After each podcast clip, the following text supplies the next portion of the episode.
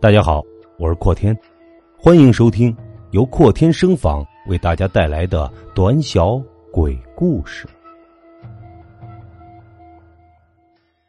许愿树，该死，又迷路了。我开始转动方向盘倒车，坐在后排的魏局长和司秘书毫不理会我的气愤情绪，两人在后座上聊得正欢。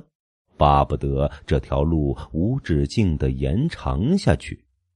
下午，我们三个人出差办完事儿，司秘书不知从哪里打听到这里附近有一棵什么许愿树，建议过来游玩许愿。街边买来了盗版地图，印的不清楚。我们非但没有找到许愿树，还把方向也给迷失了。终于，在一个三岔路口。我们找到了一个养蜂人，问路：“你们这地图画错了，难怪找不到。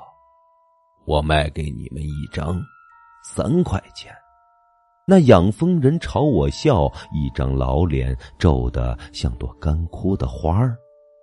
我隐隐有种受骗的感觉，但为了能离开这个迷魂阵，我还是递给了他三块钱。老人把一张残破报纸塞到我的手里，上面用粗铅笔画了几条表示道路的线条。你们要去许愿呀？嘿，记住，正的不灵，反的灵。你们许什么愿望？嘿，都要反过来说。呵呵呵。他讨好的笑了笑，露出发黄的门牙。为什么呢？司秘书探出头来问：“你没听说吗？去年那棵树旁边的狐狸死了人，听说那个死的人阴魂不散，寄住在这个愿望树上。天哪，真是太可怕了！”司秘书吓得脸都白了。你要是害怕，我们就不去了。魏局长察言观色，马上讨好他说道：“我开着车，顺着老人地图指引驶向市区。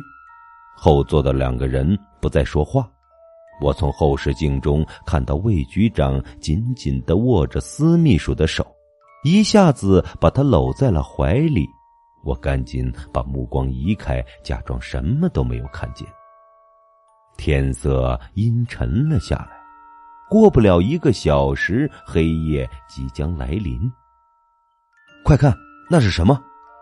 我忽然发现前面屹立着一棵很高大的树，笔直的立在深蓝色的湖边。一定是许愿树！司秘书叫道。魏局长也吃了一惊，说道：“我们不是回市区吗？怎么开到这里来了？”汽车在树下停住，我跳下车，一种莫名的恐惧向我袭来。我想他们两个人应该也感觉到了。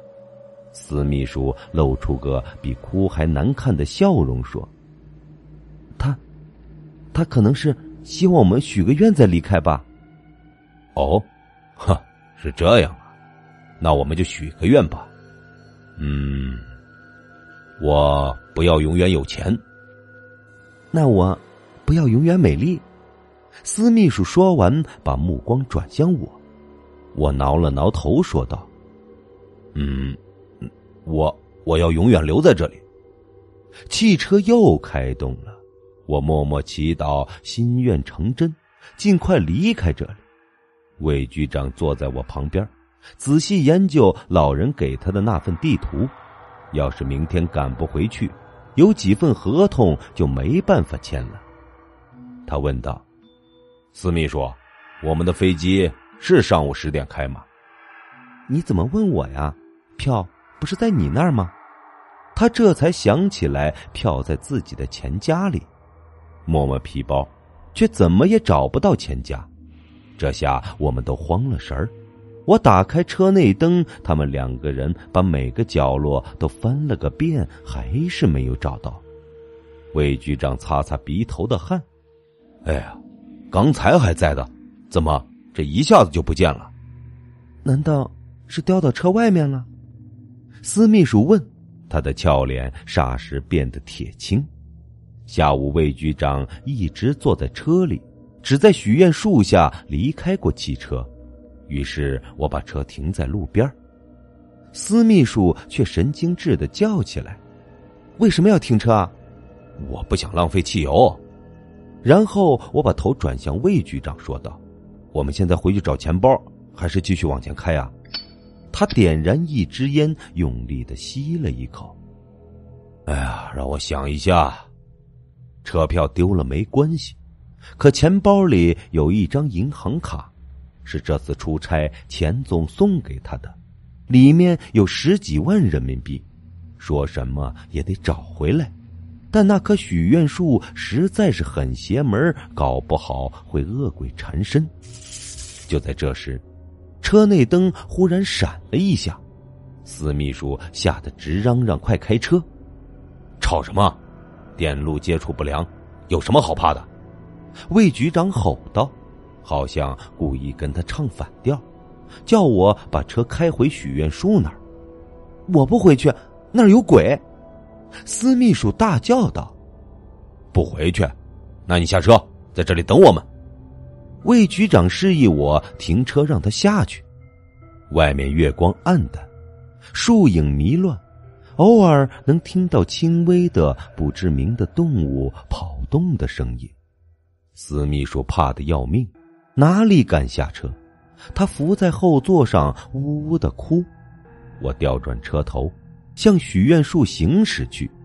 回程用去了十分钟的时间，谁也没说话。到了树下，我和魏局长打着火机，找了半晌也没见到钱包的踪影。树叶沙沙的响，我扭了扭发酸的脖子，向树上望去，只见许愿树上阴影重叠，好像有一片裙子似的东西在摇摆着。我忍不住定了定，看着那东西，猜想那是不是真的？要是真的。那就太恐怖了，我越看越觉得有个女人挂在上面。忽然，肩头被人拍了一下，我们回去吧。哎呀！我禁不住大叫：“你怎么了？”哎，没事您刚才拍我一下，吓了我一跳。我们俩回到车内，司秘书胆战心惊的问：“你们刚才看见什么了？为什么要叫？”我没好气儿的说：“我见鬼了！”没想到这句黑幽默又引得他低声哭泣起来。我们回城区，预计一个多小时的路程，走到天黑还是没能离开这片树林。司秘书的神经几乎崩溃了，大概是受刺激过了头。他双手抓着车门，朝窗外大喊大叫。召唤他听说过的所有神仙来保佑他，我们得由着他喊，在死寂的树林子里，他的声音可以传得很远，说不定会吸引当地居民来解救我们。现在就算是那个养蜂人出价一百元卖他的地图，我也会毫不迟疑的掏钱。我们希望在路上能遇见什么人。可同样惧怕遇见不是人的怪东西。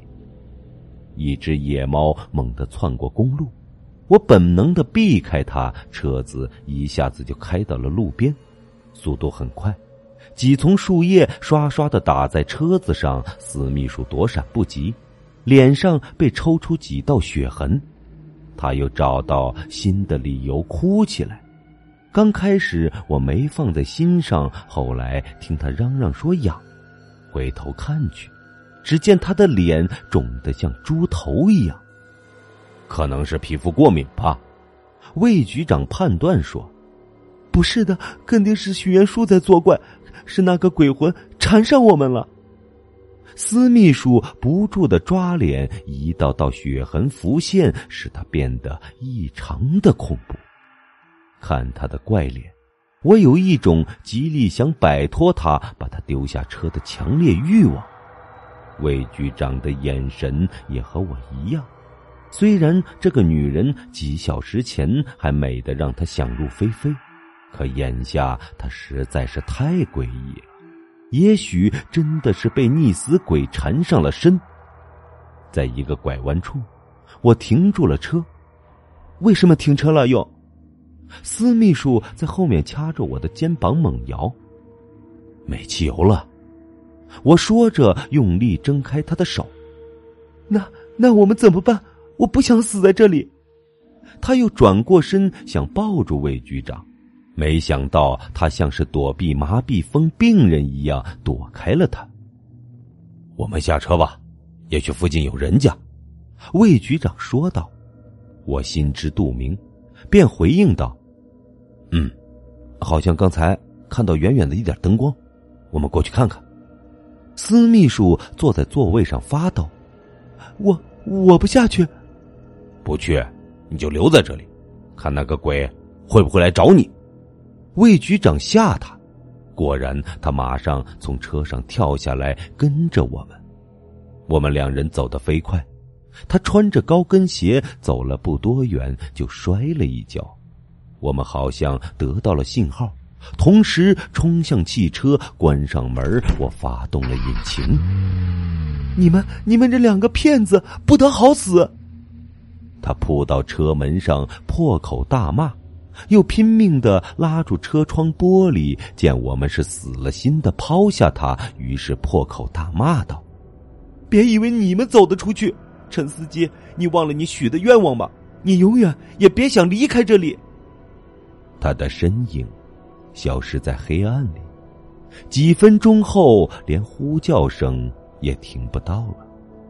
车内一片寂静。我盯着前路，脑袋里轰轰烈烈回荡着他最后说出的几个字，心想：我就不信这个邪。魏局长叹了一口气，我问道：“你还好吧？”“哎呦，我有点想吐。”你停车。我停下车，他打开车门，说：“想呼吸些新鲜空气。”下了车，他逃似的钻进了树林里。看来司秘书的话对他产生了作用。好吧，就剩下我了。我咬咬牙，发动引擎，汽车再度向前疾驶。我真笨，怎么早没发现呢？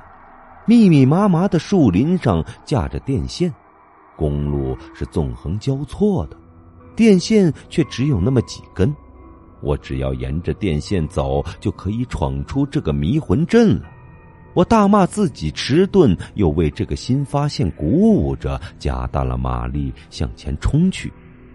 黑压压的树木渐渐变矮，路的两旁出现了我印象中没有见过的长毛野草。那么，是我闯出来了。我大笑着，一时间眼泪迷糊了视线。我抹去了泪水，忽然看见电线断了，最后一根电线木杵在那里，顶端空无一物，那是一根废弃的电杆木。我的心好像一瞬间停止了跳动，想刹住车，可已经来不及了。汽车碾过长毛草地，像一匹脱缰的野马，冲进了湖里。湖边。有一棵许愿树。后期更多精彩故事将于航天实业微信公众号独家播出，微信搜索“航天实业”，添加关注，感谢您的支持。